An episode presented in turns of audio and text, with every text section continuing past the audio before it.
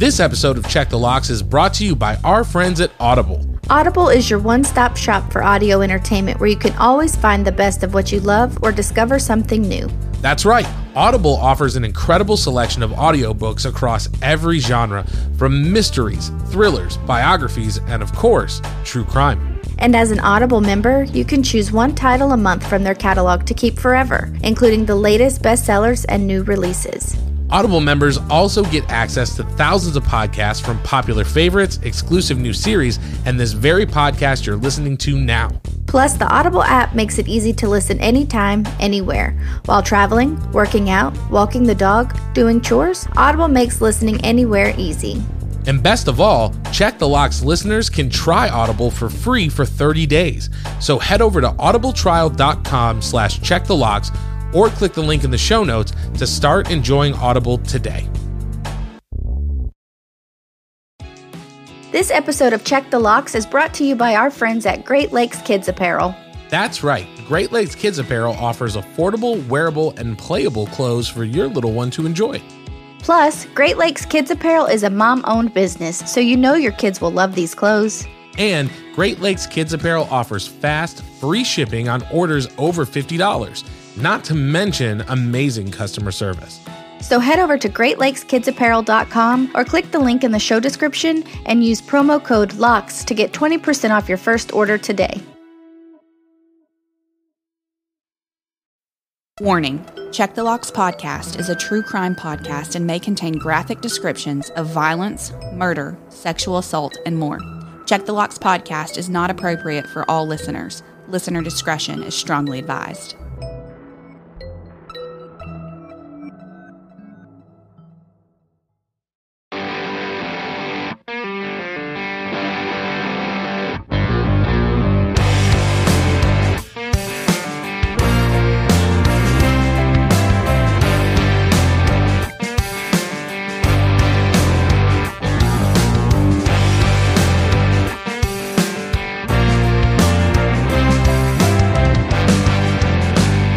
Welcome to Check the Locks podcast. This is our very first episode. Olivia, I don't know about you, but I am super excited to be here and to be doing this. I've been looking forward to this. So, how are you this morning before we jump into uh, our first case?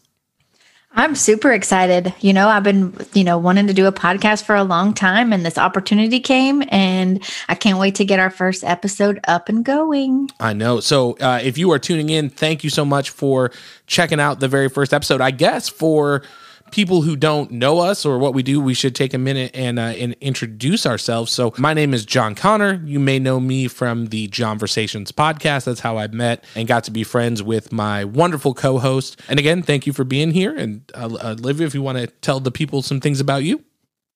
Yeah, so I'm Olivia Cornu. I am just a nurse practitioner in New Orleans. And I met John on the John Johnversations podcast after I was on Lifetime's Married at First Sight in New Orleans. And we just kind of had this instant connection and got to talking. And here we are recording our very first and our own podcast, Check the Locks and again just could not be happier to be here and be doing this. And and for folks who may not know uh, you know each episode we're going to jump into a truly terrifying true crime case. Uh, that's a lot to say. Truly terrifying true crime case. But it's been so much fun to research and brainstorm. And we got the instagram going. There's a facebook group that you can join. So we'll talk about that a little bit more a little bit later. But uh, i figured we could go ahead and jump on into this week's episode. So i picked the case for this first episode. Second episode is going to be Olivia's case, uh, but we're going to kind of talk through it and you know just kind of share these details with you. And at the end, we'll talk about how spine chilling we think it is, or if we'd be able to sleep after. So again, thank you so much for being here, and and we can kind of jump right in. Does that sound good to you, Olivia? That sounds like a plan. I will say it's very hard to pick your first case. I think that was the hardest part of this whole thing was deciding who is my first case that I'm going to talk about.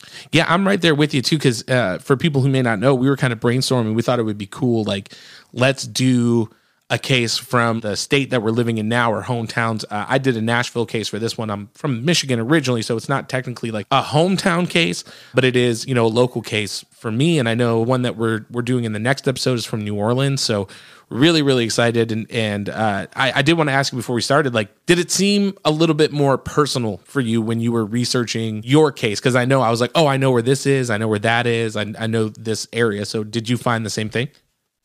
Oh, absolutely. I mean, my case takes place in Baton Rouge, actually, and it happened in my lifetime. So I was, you know, a teenager when this was happening. And so you remember watching it on the news and just hearing how this case came to fruition.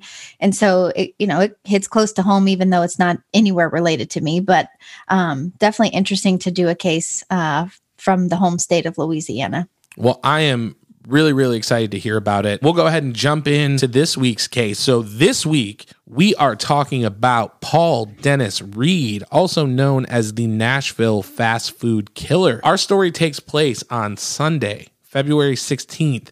1997, uh, which does hold a very special connection to me because February 16th is actually my birthday. So when I started researching, I was like, oh, this is a terrible thing that happened. Uh, I was, I would have been 12 years old because uh, I was born in 85. So, but our story takes place in Donelson, Tennessee. Now, throughout this, we may call it Nashville because a lot of the cities that these things happened in are in the Nashville area. So, a lot of, of people refer to it as Nashville, but it did happen in Donelson. So, it opens at a Captain D's restaurant. I wanted to ask you, Olivia, do you guys have Captain D's in New Orleans? I don't think we have it in New Orleans, but I did grow up eating Captain D's. We had one in my hometown. Okay. We did not have it in Michigan. We had like Long John Silver's. It's kind of the same equivalent. I don't eat uh, fast food, Fast food fish. fish. I can't do it. yeah. Something about it. But for the most part, I'm staying out of like drive through fish places. So Sunday morning, February 16th, 1997, an employee named Tara Anderson arrives for her morning shift at the Captain D's restaurant and she realizes that the doors are locked. There's no answer at the door. The manager should be there. They should be getting ready for the Sunday lunch rush. So she takes a look. The chairs aren't down. You know, just things don't look right. So she calls, nobody answers. So she then calls the police. She calls the police, and then about 20 minutes later, an area manager shows up with a key. When they first walk in, I guess they couldn't tell that anything had really occurred. The restaurant looked really clean, the registers and the safe were closed. But they noticed that lunch prep was already gotten started. So Captain D's, they have coleslaw stuff like that. You know, there's cabbage being cut, stuff out. Looks like the the day was getting started. Um, have you ever worked in a restaurant? I, I did a lot of fast, like, not fast food, but I did a lot of restaurant jobs when I was a kid. Have you ever like done like Yep. the prep and all that? The only thing I've ever done was work at a yogurt sandwich shop. Okay. My very first job, I worked at a meat market. So they would like cut up cow legs and all this stuff. It would be my job to then go in and clean up like the meat saw afterward, which was disgusting. But Yummy. that's a story for another time. so the area manager is there with the employee and they're walking through and they decide that they're going to check the back of the restaurant. And they go into the walk in cooler. That is where they discovered two bodies. The detectives show up, and we're going to talk about him a lot throughout because he was the main detective on the case, but his name is Pat Pastiglione, which is, again, a lot of fun to say. So he's assigned to the case, and there's two bodies. It looks like they were both lying face down, and each victim was shot uh, several times. Now, what they also notice is that there are clear signs of overkill. So, you know, for having people in a cooler on their knees stuff like that it definitely didn't look like they needed to be shot as many times as they as they were the victims were identified as 16 year old Sarah Jackson and the restaurant manager, 28 year old Steve Hampton. Steve was a father of three. He was happily married and doing well at his career in Captain D's. Sarah had been working at the restaurant for about eight months. Her mother, Gina Jackson, described Sarah as the typical teenager. She was going to school, working, and she had just bought a car that she had had for about two and a half weeks. So, you know, just a typical teenager was really excited, kind of, you know, dodging, running around all over town. Detective Pastiglione learns that there is $7,500 in small bills and coins missing from the restaurant. Detectives then suspect that the suspect got the victims in the cooler by convincing them that they were being robbed. Like, hey, you get in the cooler, I'm going to rob you, I'm going to get out of here, I'm going to take off. The suspect unfortunately did take their lives. And then as he left, he locked the door behind him. That way he could delay the discovery of the victims. So obviously, this takes place in Donelson. I actually talked to a family member because my wife is from uh, the Nashville area. Her whole family is, has lived here the majority of their lives, and I asked a family member. Um, shout out to Denise Sawyer, who is my uh, my wife's aunt. But I was like, what is it? What was it like in the Nashville Donelson area back in 1997? Because Nashville now is. It, have you been in Nashville? I have not. It's on my list of places to go. All right. Well, you have a place to stay, so come on out. But I guess there's like 500 people moving to Nashville every day. So it's just, it's booming, it's hustling, bustling. Like downtown is always insane. And I guess back in 97, there was still that tourist element to like the Grand Ole Opry and Broadway and stuff like that. But the, the cities that kind of surrounded it were, were typically pretty quiet. So this was a big, like, this was a big thing for the community. So, Investigators asked employees, Hey, did you guys notice anything out of the ordinary in the last couple of days? And staff from the night before said a man came in shortly after closing looking for a job. He said he was a cook and he asked for a job application. Employees of the restaurant looked through hundreds of police photographs, but they're not able to identify the man. They described him as being a big, tall, white male in his 30s. They also described him as very muscular. Police learned that Sarah Jackson left for work at 8:30 a.m. and arrived at Captain D's roughly 10 minutes later. Around 9, a woman on her way to church noticed some activity at the restaurant's front door. She recalled Steve Hampton, who again was the manager, holding the door with his foot and speaking to a male with a white piece of paper in his hand. Another witness said that they saw a man matching the description leaving at roughly 9:20 in the morning. Police suspect the man who came in for the job application is the same man who committed the murders. At this point, the detective suspects that the person who committed the crime, in his own words, was a psychopath who was bent on killing his witnesses. I don't know about you when you've been researching your stories, but it's it's kind of hard as a normal person to try to put yourself in the mind of the person who's doing this. Like if you're going to rob somebody, why not just rob them, right? Like you don't have to commit the them, murder. yeah. Yeah. So it's, you know, you got what you needed, you can leave, but there's got to be a little bit of a psychopathic element if you're like, I could just leave, but I'm going to kill these people. So police get a new break in the case. A man was picking up cans on the side of the highway and they found items that belonged to Steve Hampton. Steve's wife had told police that he had $600 in his wallet the day that he was killed and it was money to pay the rent, which I was also like I don't don't know about you, but I was like $600 for rent? Like I need to Yeah. When did that come about? That's what that's what rent cost in 1997. Right. I was like I need a time machine. I'd be balling out of control. And who has six hundred dollars cash just in their pockets? Well, yeah, and I was thinking about that too. Like, it's the '90s, and I know you're like me. Like, we grew up in that period. Now, I can't think about like I can't think of what it'd be like just to have that much cash in my wallet. In you general, know what I mean? like I barely have a twenty in my wallet. We do a lot of shopping at Aldi's, and it is hard sometimes to even be like, "Do I have a quarter for the shopping Quarter. cart?" Let alone being like, "Oh, I've got six hundred dollars in my wallet." So there's a man, he's picking up cans on the side of the road, and he actually finds Steve Hampton's wallet. And in a, a super rare twist, because I guess this doesn't happen very often, but the guy finds the wallet, it's got his ID in it. So he calls the cops and is like, Hey, I found this wallet. What they found was that the killer had stole the cash, but he tossed ID, credit cards. There was also a video rental car, which is another thing that kind of dates this story as well. Did you ever have like a blockbuster card or anything like that? Uh, Friday nights was the place to go to the video shop, get your your your VHS videos, your candy, your popcorn. Oh yeah, kids don't even these days don't even know what that means. There's a really good documentary on Netflix that's called The Last Blockbuster.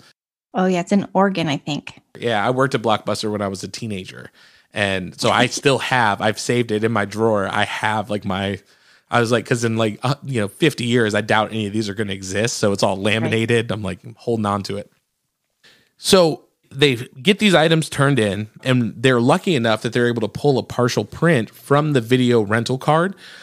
When they run it, because again, back then, you know, it was more of a regional database than like a national database.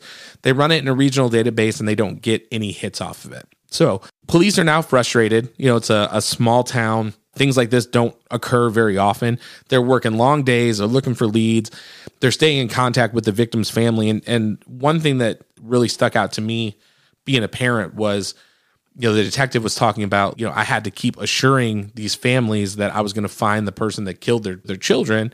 And we didn't have any leads. So it's frustrating because you want to give them that assurance, but it's also like, I've got nothing to go on at this point, which I thought Other was very interesting. that is interesting since we're in 1997 is that these fast food restaurants don't have surveillance cameras. You know, you you go to a fast food restaurant nowadays and there's cameras everywhere. Yeah, and I was thinking the same thing because you know in the research that I did, I, I watched some ID discovery shows, and some people had done some different YouTube videos on and stuff like that. They never mentioned the security cameras, and I got to thinking, I was like, what was the like? I wonder what the cost of that would have been. You know, because you can get like a ring stick up cam now for like seventy bucks, but I'm sure, you know, in '97 it was like a two thousand dollar. You know, for like two cameras and everything had to be recorded to tape and everything like that. So I'm sure it was Probably didn't need it because you're in a small town outside of Nashville. It's expected to be saved. And who's going to hit a Captain D's? Right. You kind of hit the nail on the head because that's what the cops and the assistant district attorney were saying was that, you know, this is not the type of crime that police really encountered on a regular basis. And based on the nature of the crime, Detective Pastiglione was very concerned that this killer would strike again. And unfortunately, five weeks later, that fear became a reality. It's now March 23rd of 1997 and a 911 call is received from McDonald's on Lebanon Road, and it's approximately two miles from where the incident at Captain D's took place. And on the call, which I've actually listened to the 911 call, and it's uh it's kind of heartbreaking because you can hear this man and he's just saying please and he's kind of grunting and moaning a little bit and then he tells the 911 dispatcher like I don't speak English. This is 911. Hello, this is 911. What's going on? Somebody what? What? What's wrong? Are you hurt? Do you need an ambulance? that language barrier kind of prevents him from being like, this is what's going on. I, you know what I mean? So it, it kind of breaks your heart a little bit. So the police arrive. Uh, they show up at the McDonald's and they believe that there may be someone inside. So they proceed to break the glass on the front door. They enter, and immediately the scene at McDonald's was extremely bloody, and police found multiple victims. So they're going through, and what they notice is that one man is fortunately still breathing. They rushed him to the emergency room, and why he's going to the emergency room, the the police are still there investigating. And unfortunately, they find three additional victims. There's 17 year old Andrea Brown, 23 year old Robert Sewell, and 27 year old Ronald Santiago. The gentleman who survived was named Jose Gonzalez. He was 30 years old, and he was actually the man who made the 911 call. So at this point, Gonzalez, he's the only witness. He's in critical condition. Police are worried that the killer may try to silence him. So they kept him in protective custody at the hospital. There was armed police officers around his door 24 hours a day, 7 days a week. The killer made off with $2300, but most of it was in coins. So So get it out to get it out to the banks and find out who's cashing in hundreds of dollars in coins. But that's what I was wondering though, was like we have Coinstar, right? So like you go dump all those coins in in 97, you would have had to roll, Roll your coins and drop them off at a bank. Which I don't know how you have the time to murder someone if you're rolling $2300 in coins. Well, that's what he's doing in his five weeks. right. You know, I was just thinking, like, okay, it's been five weeks. Why did he wait five weeks before he struck again? He was too busy rolling all these coins. my thumbs would hurt. We went to the bank to deposit money in, in Millie's bank account and we had, you know, we emptied her piggy bank and we're like, oh, they have a Coinstar. And they're like, we don't have one. You have to roll it. So they put us in an office. It was like 50 bucks in coins. And we were just like, God, this takes fucking forever. It was awful. it was so awful. So at this point, the entire city was in a panic. And as you can imagine, fast food workers were like, fuck this. I'm out. I'm not working fast food anymore. And really, you know, because of the age of the victims, parents were really hesitant about having their kids work in restaurants. Detective Pastiglione had discussed how hard it was to not become personally involved because of that. You know, you're looking at 16, 17 year old kids, and they haven't even really had the time in their lives to, you know, I know at 16, like I caused a little bit of trouble, but I hadn't really like had the opportunity to mess up my life in any way. Like I was still like a pretty innocent kid at 16. Um, I don't know, I don't know if you were a hellraiser or anything like that, but Not at all. right. You can ask my mom though. Yeah, yeah. She's, you know, these kids were, you know, just kids, like probably looking at colleges and stuff like that. So for him, because of that, that level of innocence and and their lives being taken at such a young age, I, I think it was really hard for him. And now two weeks have passed since the McDonald's murder, and they're in the same spot. There's just no leads. So police are really hoping that Jose Gonzalez may be able to provide some crucial info. Now, I thought this was really cool because at the time, Jose wasn't able to speak. He could motion with his hands, but because of what happened to him at the time, he, he couldn't really put it into words. So they would ask him, you know, how many people did this to you? Hold up the number of fingers, and he would hold up one finger. And then they ask him, you know, was he a white guy? Was he a black guy? You know, hold up one finger for white, two fingers for black, etc. And he held up one finger and said it was it was a, a white guy as Jose started to recover, he was actually able to shed more light on the events of that evening. So at about 11 p.m., the four employees are about to leave the store. They had finished, you know, closing duties, they're getting ready to leave, and the killer was actually waiting outside with a gun and forced the employees back into the building. He forced the manager to open the safe and then forced employees into the cooler. The suspect fired six times, shooting each victim in the head twice. Now, when it came to Jose, the suspect actually ran out of ammunition. And before he could reload to shoot Jose Gonzalez, Jose did something incredibly brave. He jumped up and tackled the suspect. At this point, the suspect then pulled a knife and he stabbed Jose several times uh, in the neck and shoulder area. The suspect was like, Hey, I've got him. I killed him. He's going to bleed out. He left him for dead. He leaves. But the cops run into an issue because during the Captain D's murders, they were provided a composite sketch. Somebody was like, I saw the guy. This is what he looks like. You know, the employees there talked about him coming in. They drew a composite sketch. But when Jose gives his description of the killer, it doesn't match that original composite sketch. But Detective Pastiglione believes in his guts that it is the same guy. So I don't know about the New Orleans area, but you know, at that time, there was 500 fast food restaurants in the Nashville area. And it feels like now, you know, in 2022, there's like 500 fast food restaurants within like five miles of my house. So they put surveillance on as many of those restaurants as they could, hoping that the killer would strike while they were there. But unfortunately, it didn't happen. So it's now two months after the Captain D's and McDonald's murders, and police still only have that partial print and two different composite sketches. So again, stuck in a situation where we had no suspects. I wanted to ask you this like, as a nurse, when somebody comes in, have you ever had a situation where they're, they're telling you what's going on, but like it's hard to diagnose? They're like, oh, these are my symptoms, this, this, and that, but like you can't figure out exactly what it is.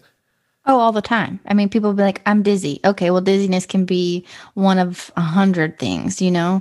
Um, so if you're not getting the true specifics of what's happening, it's hard to really pinpoint, you know, what that diagnosis is. But after listening here, I would say just by listening and hearing what's happening and what's similar in these cases is one, they're in the, the the freezer, the refrigerator, the freezer. He's brought them into that same place. That to me is huge. Okay, so you either have a copycat killer or you have the same killer. Despite that, the composite sketch didn't match the descriptions. One, Jose obviously had some sort of injury and suffered some trauma from it, and trauma is a big thing when it comes to like remembering events. Um, so I would just kind of rule that out as like hmm, maybe he's just mistaking, but either have a copycat killer now or you have the same serial killer on the loose that's about to hit another fast food restaurant. Yeah, and I'm there with you too because it it seems like money's missing, they're killing the employees. The thing that stuck out to me a lot with this is that, you know, the, the first victims were shot. This time he's got a knife on him, like he's prepared, you know, in case he needs that. You know, just as a police officer, and again, you know, hearing Pastiglione in those interviews kind of talk about like how hard it was, I'm sure that, you know, now something else has happened. There's still no lead. Now we've got another three bodies and we're just like we got to figure out what's going on. So now it is april 23rd 1997 and it's around closing time at a baskin robbins in clarksville tennessee. Now clarksville is only about an hour outside of nashville so it's still pretty close in that same area 16 year old Michelle Mays and 21 year old Angela Holmes are finishing their shifts. Michelle actually had dreams of being a marine biologist. Her family said that she talked nonstop, that, you know, she was just one of those those kids who just always had something to say. Angela was a new mother who was working her way through nursing school. You know, young kids working at a Baskin Robbins, working on goals, making their life better. Now, around closing, Michelle had called her mom to arrange a ride home.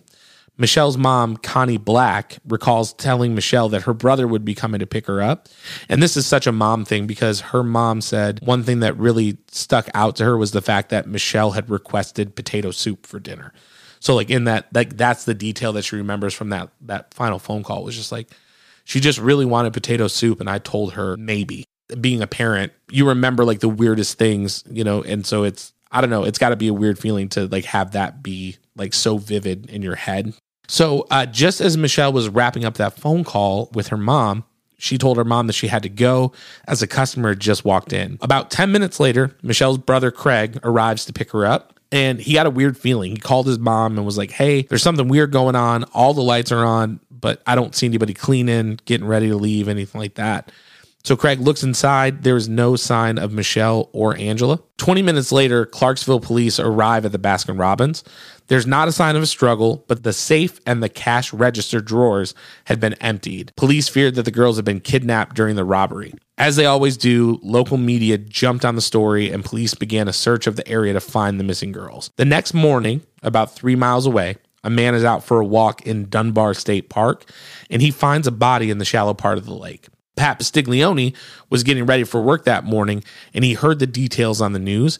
He immediately felt that the cases may be connected. Angela Holmes was found in the shallow area of the lake next to the bank in a face down position. Michelle's body is found in the woods less than 100 feet from Angela's. Both girls suffered multiple stab wounds and had their throats cut. Both women showed signs of overkill. Michelle had 14 stab wounds and Angela was almost decapitated.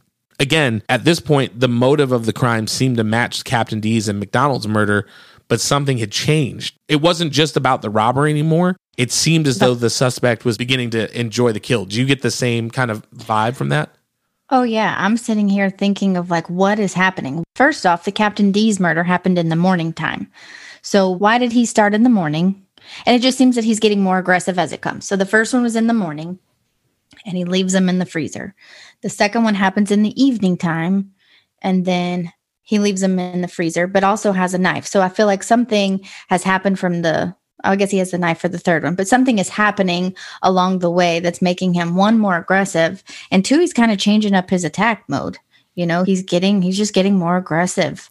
And why wouldn't he just leave the girls' bodies at the Baskin Robbins? Why does he feel the need that he needs to take them away and dump their bodies somewhere?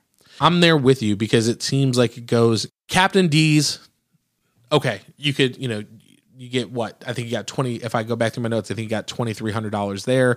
McDonald's is like seventy five hundred. Like like you know, He's you so can- far I've calculated it from Captain D's, from McDonald's, and the six hundred dollars in the wallet. He has collected ten thousand four hundred dollars, which in ninety seven, I mean, still now that's a lot of money, but like in nineteen ninety seven, that's that's a decent amount of money. Yeah, I'm not sure like adjusted for inflation, but I would imagine it's probably the equivalent of like maybe like 20. But and you go from doing that and then you rob an ice cream shop, you know, and to me it kind of felt like I get money from it, but I am more into the murder aspect because how much money are you really going to get from a, a Baskin Robbins in a small southern town? Right now, it seems that he's doing this for the the thrill of killing. You know, maybe before it was like, let me see what I can get away with, and then maybe he just set out to rob the Captain D's in the morning when they were opening, which is kind of a silly time because I would think that there wouldn't be that much money lying around. But then I feel like, okay, he got away with that one, and then he waited and he got away with the second one, and it's just. I think now he's like, okay, I can be a full blown serial killer without getting caught. you know, because if you're watching the news and you're like, the cops don't have any leads, they have no idea who I am, I'm sure like you begin to feel emboldened, you know, where you're just, I'm doing this and I'm not getting caught. So that drive, I want to escalate this, I'm not getting caught. I'm sure that pushed him in that direction. Now, at this point, this was no longer about the robbery. He's enjoying what he's doing. And the cops are like, we've still got nothing. The police in Clarksville, they set up a police tip line and a woman reports seeing a red car at the Baskin Robbins near closing time. Now they get another tip from another witness who says they claim they saw a red car at the Dunbar State Park roughly 30 minutes later. So police set up roadblocks. So like we're looking for a red car. They set up the roadblocks. They searched thousands of cars that they stopped. Still no leads. Now we're at seven people murdered, you know, families' lives shattered, and the police are still like, we've got nothing. So now it's June 1st, 1997. It's been six weeks since the Baskin Robbins murders. Mitchell Roberts is a manager at a Nashville Shoney's restaurant, and he's at home with his family. His son was actually filming the family dog because they were actually putting him down the next day. At that point, there's a knock on the door. It is Paul Dennis Reid. He's a short order cook at the Shoney's until Mitch fired him, and he's standing there at the glass storm door. Now, at this point, we're going to talk a little bit more about Paul Dennis Reid. Reid was born in Richland Hills, Texas in November of 1957. After his parents divorced, Reid and one of his sisters lived with his father and paternal grandmother. He sustained head trauma a number of times during his developmental years, including one occasion where he was actually hit on the side of the head with a brick. By the age of four or five, he was causing problems in the neighborhood and seriously misbehaving at home. He actually tried to set his grandmother's bed on fire while she was in it. And on another occasion, he beat his grandmother's dog to death with a baseball bat. Okay, can we stop right here for a second? Yes. This is all signs of a psychopath. Oh, 110%. First off, who's hitting a young child in the head with a brick?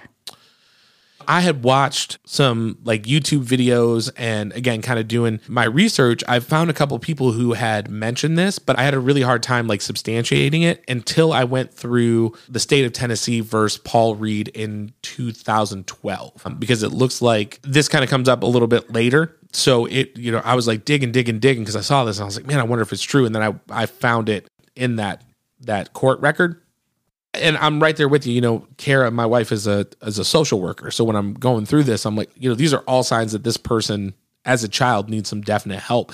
But I was wondering, you know, this is 1957 when he's born. And then by the age of four or five, he was causing problems in the home. So like it sounds like he was like not even 10 years old when he's trying to do this. So one thing that I was really wondering about was like, did people know about these warning signs as commonly as we do. Because you know there's movies and tv shows where you know you see these warning signs you're like that kid's a psycho. But was it as common back then? You know what i mean? I just don't think people probably talked about it as much as we do now.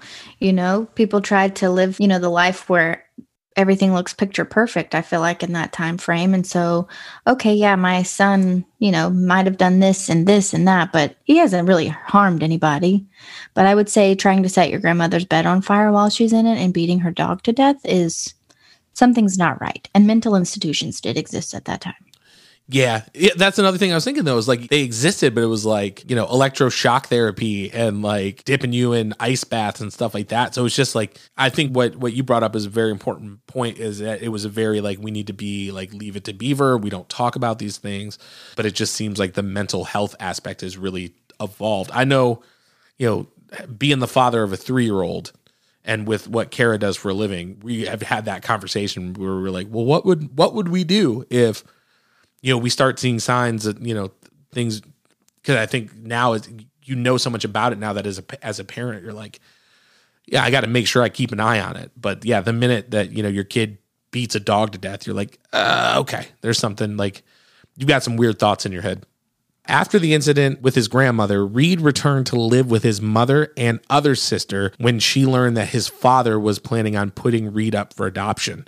However, he was kicked out at 16 for attempting to sexually assault his mother and his sister. Wait, his mom was going to put him up for adoption? No, his dad, because he was living with his dad and his paternal grandmother. And after that happened, the dad was going to put him up for adoption.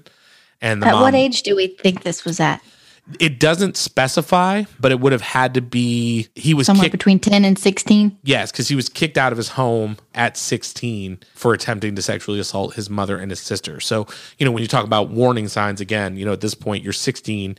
You've tried to burn your grandmother in her bed. You've beat her dog to death, and then you tried to sexually assault Mom the women your in your family. Yeah, definitely like some huge red flags. He began his criminal career at an early age, stealing from clotheslines and mailboxes, In his adolescence, he spent time in juvenile facilities for things like check fraud, auto theft, and petty burglary. Now, in 1983, he attempted to rob a steakhouse in Houston, Texas. He was arrested and sentenced to a 20 year prison sentence. He was granted parole after serving only seven years. Now, this is where it gets really interesting. Not that it hasn't been, you know, interesting to this point, but this is the part that I think really stuck out to me. In 1997, he moved to Oklahoma to pursue a career as a country music singer. When he failed, he packed his bags and moved to Nashville to try again. He would perform at local talent shows while working at the Shoney's. I got a question. Yes. Who moves to Oklahoma to become a country singer? I think that's where Garth Brooks is from, right? Is Garth Brooks from Oklahoma? I'm not sure about that. I'd have to find out. But like Nashville is like country music. Was Nashville not the country music capital of the United States in 1997? I imagine that it was. Also, you know, going through this guy's history, I'm also like not surprised that he was like, I want to be a country singer. I'll go to Oklahoma. There's I'll lo- go to Oklahoma. there's lots of dogs in Oklahoma. Like just oh man. Now what I found really interesting, there was a reporter, his name was Kirk Loggins. Well, his name is Kirk Loggins. He's still with us, but he was a former reporter for the Tennessean. And he said he believes Reid to be incredibly self-deluded. And this is an actual quote from him. There's a lot of bad demo tapes that have been made, but this one was just incredible. How this guy could think he was a country singer is beyond me. So Can we find uh, copies of these demo tapes? so if I exist? if I can find them, I'm gonna cut them in right here because they are in the the investigation series that I watched. They are bad. Now I will say he did kind of look the part, but his voice is super Not. bad. this is not Garth Brooks. Yes.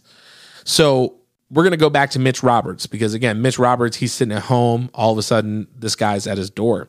Mitch later described Paul as a model employee. He would come in early, he would stay late, and do anything that was needed until one day in 1997, Paul became frustrated and threw a plate and actually hit a young lady at the restaurant. He was fired on the spot. Now, what's interesting about this is that he was fired on February 15th, 1997 is the day that he was fired. So, him showing up the door, totally unexpected, and he's asking for his job back. Mitch and his family had a, an eerie feeling. Mitch told Reid, like, listen, I, I'll work with you, but it's not going to be tonight. It's going to have to be tomorrow. And then Mitch led him out to the front porch. Can I just go back to dates real quick? And Yes. then just for the listeners to know that he was fired February 15th? Yep. February 15th. And it looks like when we go back, the Captain D's murders happened on the morning of February 16th. Yeah. So, you know, if you're someone who watches Criminal Minds or if you are like a true crime fan like we are, that would be called the stressor. So, Mitch leads him out to the front porch and is like, hey, man, I will work with you tomorrow. Like, you're at my house. It's late. You got to go. And at that point, Reid says he had proof that his employees were stealing from him and opened the trunk of his car. Inside the trunk of his car were prepackaged steaks that Mitch recognized from being from the Shoney's restaurant. At this point, I had to stop because I'm like, you have proof that your employees are stealing from you. You open the trunk and you have all this guys. So you have proof that you're stealing from this guy because where did you get them if you didn't take them? You know what I mean? Right. At this point, Mitch notices that Reid is driving a small red car and it all clicked together for him. Because remember, the witnesses from the Baskin Robbins incident, they noticed, hey, there was a red car parked outside. 30 minutes later, we saw a red car uh, parked at the, the state park there. And all of this had been on the news. So in his head, Mitch was like, okay, this could be the guy. So he knew I have to get back into the house. As he was walking around the car, Reid drew a gun and pointed it at Mitch. He then pulled out a pair of handcuffs and instructed Mitch to put them on himself. Now, Mitch says this was either a act of courage or sheer stupidity. Mitch told Paul that he was walking back in the house and that he would call him tomorrow. And he turned his back on him and started to walk away. As he was walking back to the house, Mitch turned to look at Reid and he now had a gun in one hand and a 10 inch knife in the other. Mitch told Paul, Listen, man, I don't want to hurt you. I don't think you want to hurt me. Put that up.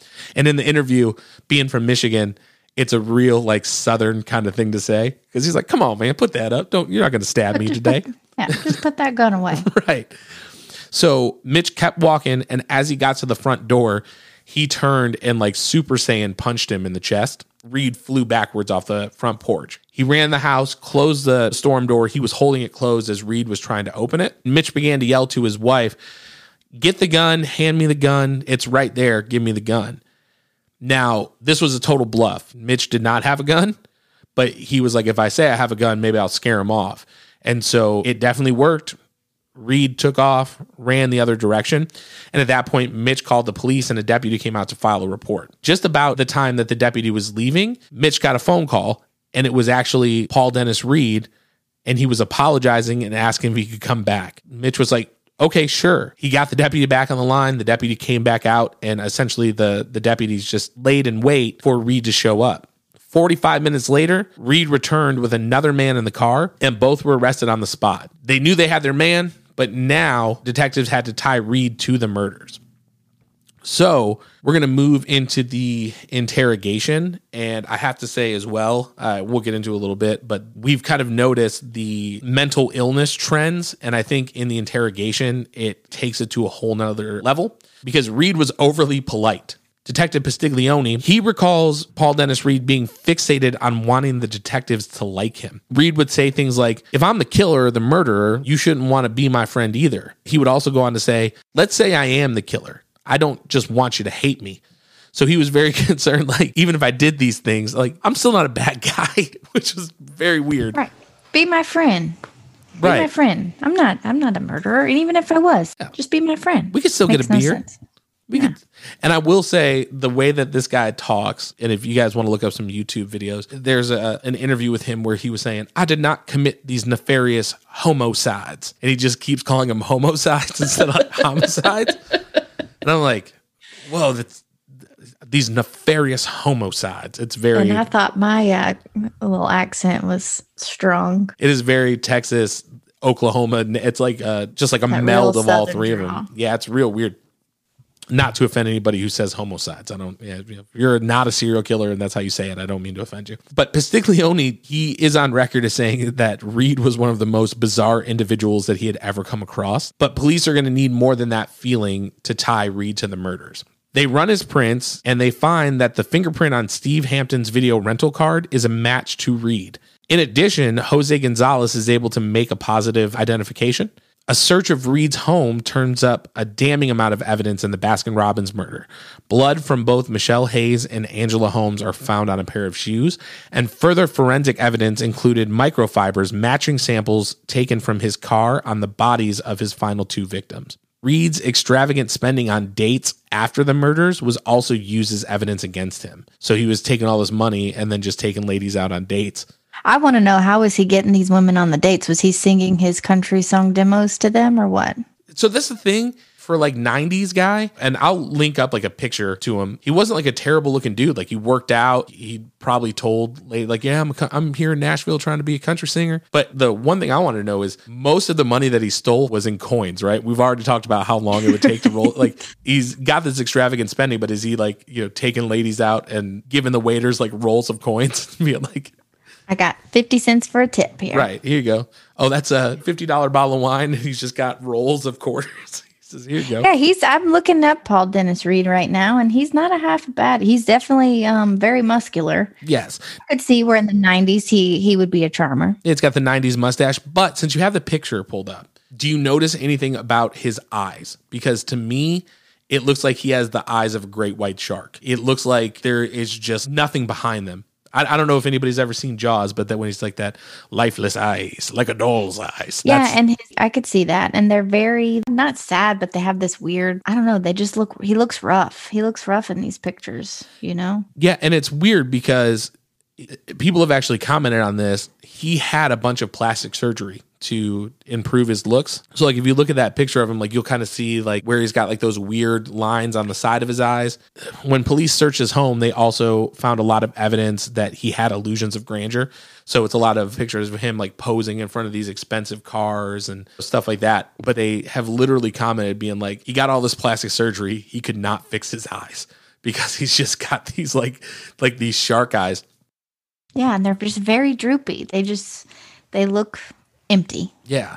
Yeah, it's it's very strange. And when they found out that he had been fired on February 15th, which again was the day before the Captain D's murder, that's when they were you know able to put everything together. Now the other thing that they learned was that when he was arrested in Houston for the robbery of the steakhouse, there was witnesses. So they believe that that's where he learned, listen, if I'm going to rob this place, I'm not leaving any witnesses.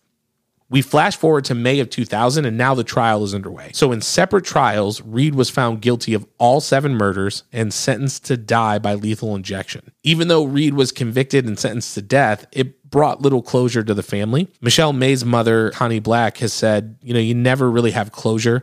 Your child will always be gone on this earth. We'll never see her again here. We have to get used to that. We have to know that. And, you know, again, as a parent, that was one of those things that's like, even if heaven forbid anything happened to someone in my family like that, I can imagine that even if that person is sentenced, while you're, you know, probably happy that it happened, it doesn't bring any real closure. You know what I mean? That's got to be a, a hard thing. Right. I mean, you'll never get closure when your loved one was murdered, but at least they've caught them. There's so many cold case files in the United States and probably all over the world that people have no sense of closure, no idea what happened to their loved one. I have a feeling that as we go through and we, you know, we do more episodes for the podcast, I have a feeling that's probably what we're going to see is either that, you know, hey, I'm happy that they caught him, or like, can somebody please catch this guy? Because what one person has that may not be necessarily enough for them. You know, there's another person that's just begging for that. It's interesting how crimes like these can leave people feeling. Now, after the trial, Reid's family argued that he was mentally incompetent to stand trial. Following his conviction, they argued that he was not able to make sound legal decisions. He displayed erratic decision making, choosing to appeal some of the verdicts but not others. He also expressed his desire to die a sentence after fighting to avoid that fate in his earlier defense. He also displayed signs of paranoia, calling his defense team actors and claiming that he was part of a government run mind control project. So, why in 2000 does the family decide to say that he is mentally incompetent when there were signs of him being mentally incompetent at the age of four? Well, what's very interesting is that these primarily came from one of his sisters. So what I'm wondering is as an adult and as she's like gone through her life, because I'm sure that she had a lot of trauma that she had to work out. So I'm wondering if, you know, kind of looking back, because and that's the thing too, when you're researching something like this, like you get little snippets, but didn't say who hit him in the head with the brick. You don't know was it grandma was it dad doesn't really go into that and that's another really hard thing too is that i'm sure is like even if your family member does something terrible it's you're still your family member. Yeah, you're probably still like, I love this. I love this person, regardless. You know, and I think it brings in the idea that people can be more than one thing. Right. You may be my brother, and we fix our relationship or whatever, and you know you're good to me, but then at the same time you're doing like these heinous things. You know, it's it's just I don't know. It's a it's a weird dynamic. That was really interesting to me too. That he was like claiming that he was part of a government run mind control project. Like Oh, good luck to you, buddy. Yeah. Through appeals, Reid avoided death by lethal injection. In 2013, Reid was actually hospitalized at Nashville General Hospital of Meharry. And on November 1st, Reid died from complications due to pneumonia, heart failure, and upper respiratory issue. He had been in the hospital for about two weeks. That's it. They caught him, you know, and to me, and I'm wondering if we're going to see this a lot too because uh, I believe it's a, a similar thing uh, with the case that you're doing next week. Not to spoil anything, but it's like it feels like it's almost like karma, where it's like, okay, you're appealing, you're appealing. You know, you didn't die by lethal injection, but the universe still found some way to be like, karma. Yeah, got to get you out of here. So yeah. So what do you think of this story? So, you know, it goes all back to this childhood. You know, I can't get past that. If people had, I feel like just now in general, talking about mental health where we are these days. You know, we talk more openly about mental health and getting people helped and admitting them to psychiatric facilities and trying to get these behaviors that they may be under control. But I just wonder sometimes if that inside the mind of someone who is a true psychopath, you can see the aggression as he commits these murders and how they get more heinous as he goes on. And he does it in such a short period of time. But you, then you wonder, what is he doing in the weeks that he's not murdering and committing these crimes. Like, I don't think that he's just hiding out, afraid that he's going to get caught, or of course, he wouldn't have committed the other two crimes. So you just wonder, like, what is he doing in his life? What does he What does he think? It's interesting to think like he's doing these terrible things, but then like Is he just recording his demos and dates and just living a normal life in the five weeks? And maybe he's maybe he has some sort of mania or some split personality disorder you know it doesn't it'd be interested to see what his like psychological evaluations would be after he was arrested and in prison to kind of determine like okay like on a scale of 1 to 10 how much of a psychopath are you but i just wonder if he was just like in these areas of mania when he would go and kill all these people. It's almost like he was living like he wanted to live a different lifestyle than he was living. Like you know he said he would take pictures in front of these expensive cars. He would take women on these dates. So like does he have to kill to get the money like to be able to be this guy who's like this up and coming or trying to be an up and coming country star and he has to wine and dine these people and it's all fraud i mean i don't know there could be a lot of things that could be behind all of this but I think that's a really good point too, because it's like, are you committing these murders and stealing this money because you believe that it's, you know, you need this money to get where you, because, you know, being a musician, I can tell you recording studio time is not cheap. Especially in Nashville, like if you're trying to do something legit. So, like, are you doing this because you're trying to get money to pursue what you think you're meant to do, or is what you think you're meant to do not working out? And so, as an excuse, you have to be like, you know, I have to get money, so I'm in, I'm going to commit these robberies. But then the act of the murder is like, I'm being punished, so you're going to be punished now. right I don't know. It's it's very interesting to think about. One of your questions I was reading, we didn't really get into a lot, but he did have like several psych evaluations that were done, and everybody was like, he's competent. He's he's had some mental health issues in the past, but at this point, you know, it seems like he's competent. He's fully aware of of what he's doing. but there's definitely underlying things because why does a grown man go get plastic surgery in the early 90s they don't. Plastic surgery now doesn't look like if you see somebody with plastic surgery now, you're like, oh, you got plastic surgery. Where in the 90s, it was that's not a common that what even women weren't really doing all the plastic surgery. I mean the very wealthy probably were but i would say that a regular guy in nashville probably wasn't your first guy showing up at the plastic surgeon's office. Yeah, it's just interesting to think like, do you rob a restaurant and kill, you know, three people and then two nights later you're at the honky tonk on Broadway? Because you know, living in that area, if you walk down Broadway, there's a hundred different bars and a hundred different people playing. Like if you like live music, it's the it's the place to be. And I guess maybe because I'm not a psychopath, it's hard to compartmentalize. Oh, I did this terrible thing, and now I'm going to go out and you know play a few shows and yeah it's almost like how how do you how do you disconnect from the guilt like even if even when you were a kid think of if you did something bad and you were a kid and you're like oh my mom's gonna find out my mom's gonna find out what's gonna happen if they find out like how do these people just go and commit these heinous crimes and then live a normal life that's just what blows my mind and that's what just makes it very interesting to me that like it's like oh it's no big deal it's just what i did on my friday night um It's funny. I have a very distinct memory. I stayed the night at, I must have been like eight or nine, and I stayed the night at my friend Sean's house. And uh, his dad had Playboy magazines. So, you know, I'm like nine years old. And he's like, look at this. And so my mom came and picked me up the next day. I got in the car and I guess I was being quiet. And she was like, So, like, what'd you guys do? Did you have fun? And the only thing I said was, I saw boobies in a magazine. I'm sorry. Like, I just immediately apologized. Like, I just, I had so much guilt that I was, you know, I was like, I did something wrong. I have to tell you. So, okay so then i guess it's safe to say that you're not a psychopath serial killer not a psychopath one, at least. I'm just, Okay. no, I'm just kidding. This is where we get into. I'm very excited about this because I think you know we may differ a little bit, and this is where if you're listening to the show, um, definitely hit us up on social media. We'll talk about where in just a minute, but want to kind of get our overall feelings and want to hear your feedback. And this is going to be the the deadbolt scale. So with the the deadbolt scale essentially is a scale from 1 to 10 after hearing this story how likely would you be as you were laying in bed tonight to get up and check the locks. How did this one sit with you? Did it rattle you to the core? Or is it hey i'm just going to bed. I'm not carrying it with me. So i'm going to start with you olivia before i give give mine. But on a scale of 1 to 10 after covering this story where do you fall on that deadbolt test? Okay, so I'm going to place myself in the 90s and I'm going to place myself in 2022 in current time. So if I in 1997 I was 7 years old, so I can't really, you know, say that this would scare it would, wouldn't scare me too much because I wouldn't know really about what's happening.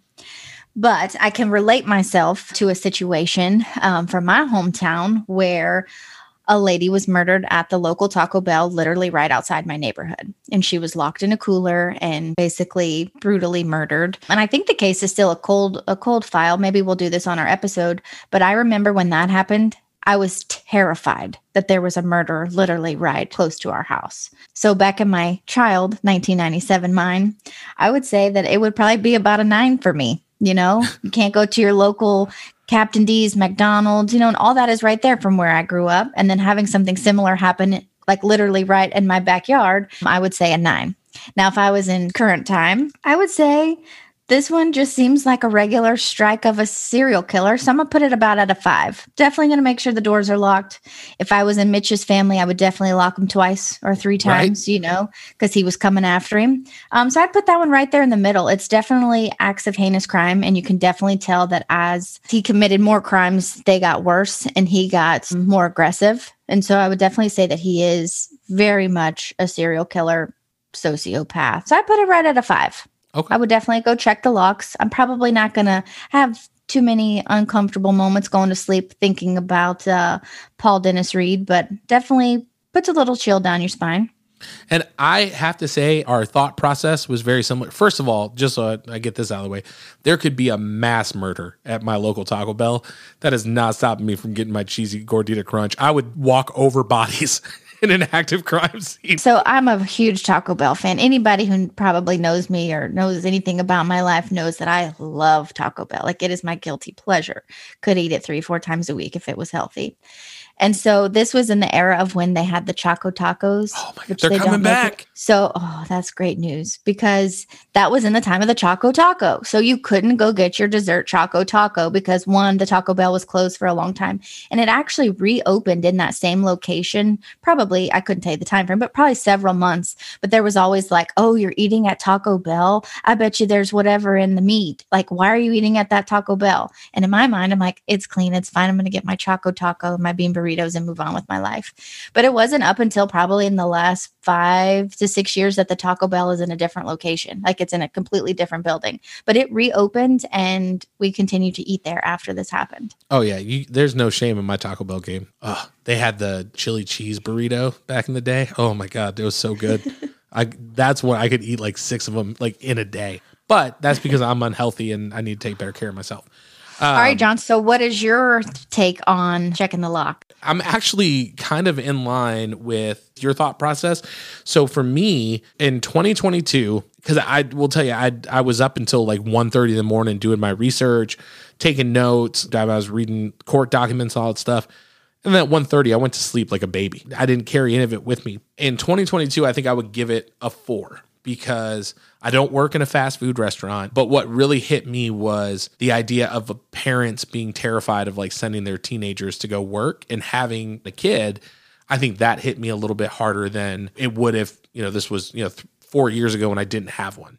Yeah. Put yourself in your shoes and Millie's 16 going to work at McDonald's. Right. Know? And when she gets that age, I think this is something that will come back to me at that point to you know it doesn't really hit me now but you know when she's 15 16 she's got her car she's driving all the worries that come in your head i feel like this is going to be the one i was like you know about paul dennis reid right? Like giving her this but um, going back to when I was, you know, 16, I worked in a roasted chicken restaurant. I worked at Fazoli's. I, I worked in a lot of of restaurants. So if I would have heard about this when I was like 16, 17, because I always closed, I would have been terrified. I think it would have been a 10 for me at that point. But oh, 100%. You could be the next victim waiting to be attacked by Paul Dennis Reid and be the next fast food restaurant killer. Right. For like $12 in quarters. Thanks to the manager Mitch at the Shoney's for putting his uh, detective hat on and figuring out that Mr. Reid is not a nice man. No. And for the people listening, that's where we stand on the deadbolt test. However, we would love to hear from you. Did this story shake you a little bit? Are you going to sleep like a baby? You know, not going to have any thoughts about it? You can let us know. We are on Instagram at Check the Locks Pod. We are on Twitter at Check the Locks. We have a Facebook group that you can join. We actually have 50 members. We have 50 members in one day. I was like, all right, hell yeah. Getting, we're we're getting on up there. the little podcast that could. Also, this episode is available on Apple Podcasts, Spotify. You can get it on Google Podcasts, Stitcher. I'm sure it's on AM radio somewhere. Please leave us a five star review. Let us know what you think of the show. I think what would be fun, Olivia, and I wanted to kind of run this by you. What if every week we pick a five star review, we read it on the show, and then we got a bunch of stickers coming. We could even, you know, send out some stickers, do some giveaways, things like that. How do you feel? Oh, I love giveaways. I love winning things because I never win. So, yeah, like our pages, give us some feedback. Let us know what you like about our podcast, what you think we could do better, and just leave us a review. Tell us, tell us you enjoyed our stories, and uh, we'll send you some loot. Awesome. That's episode number one. We did it. I'm super Congrats. excited. Episode number two, check it out. And again, thank you so much for listening to us, going through the story. Super, super fun. Super happy to be doing this. And don't forget to check your locks. Have a good night, everybody.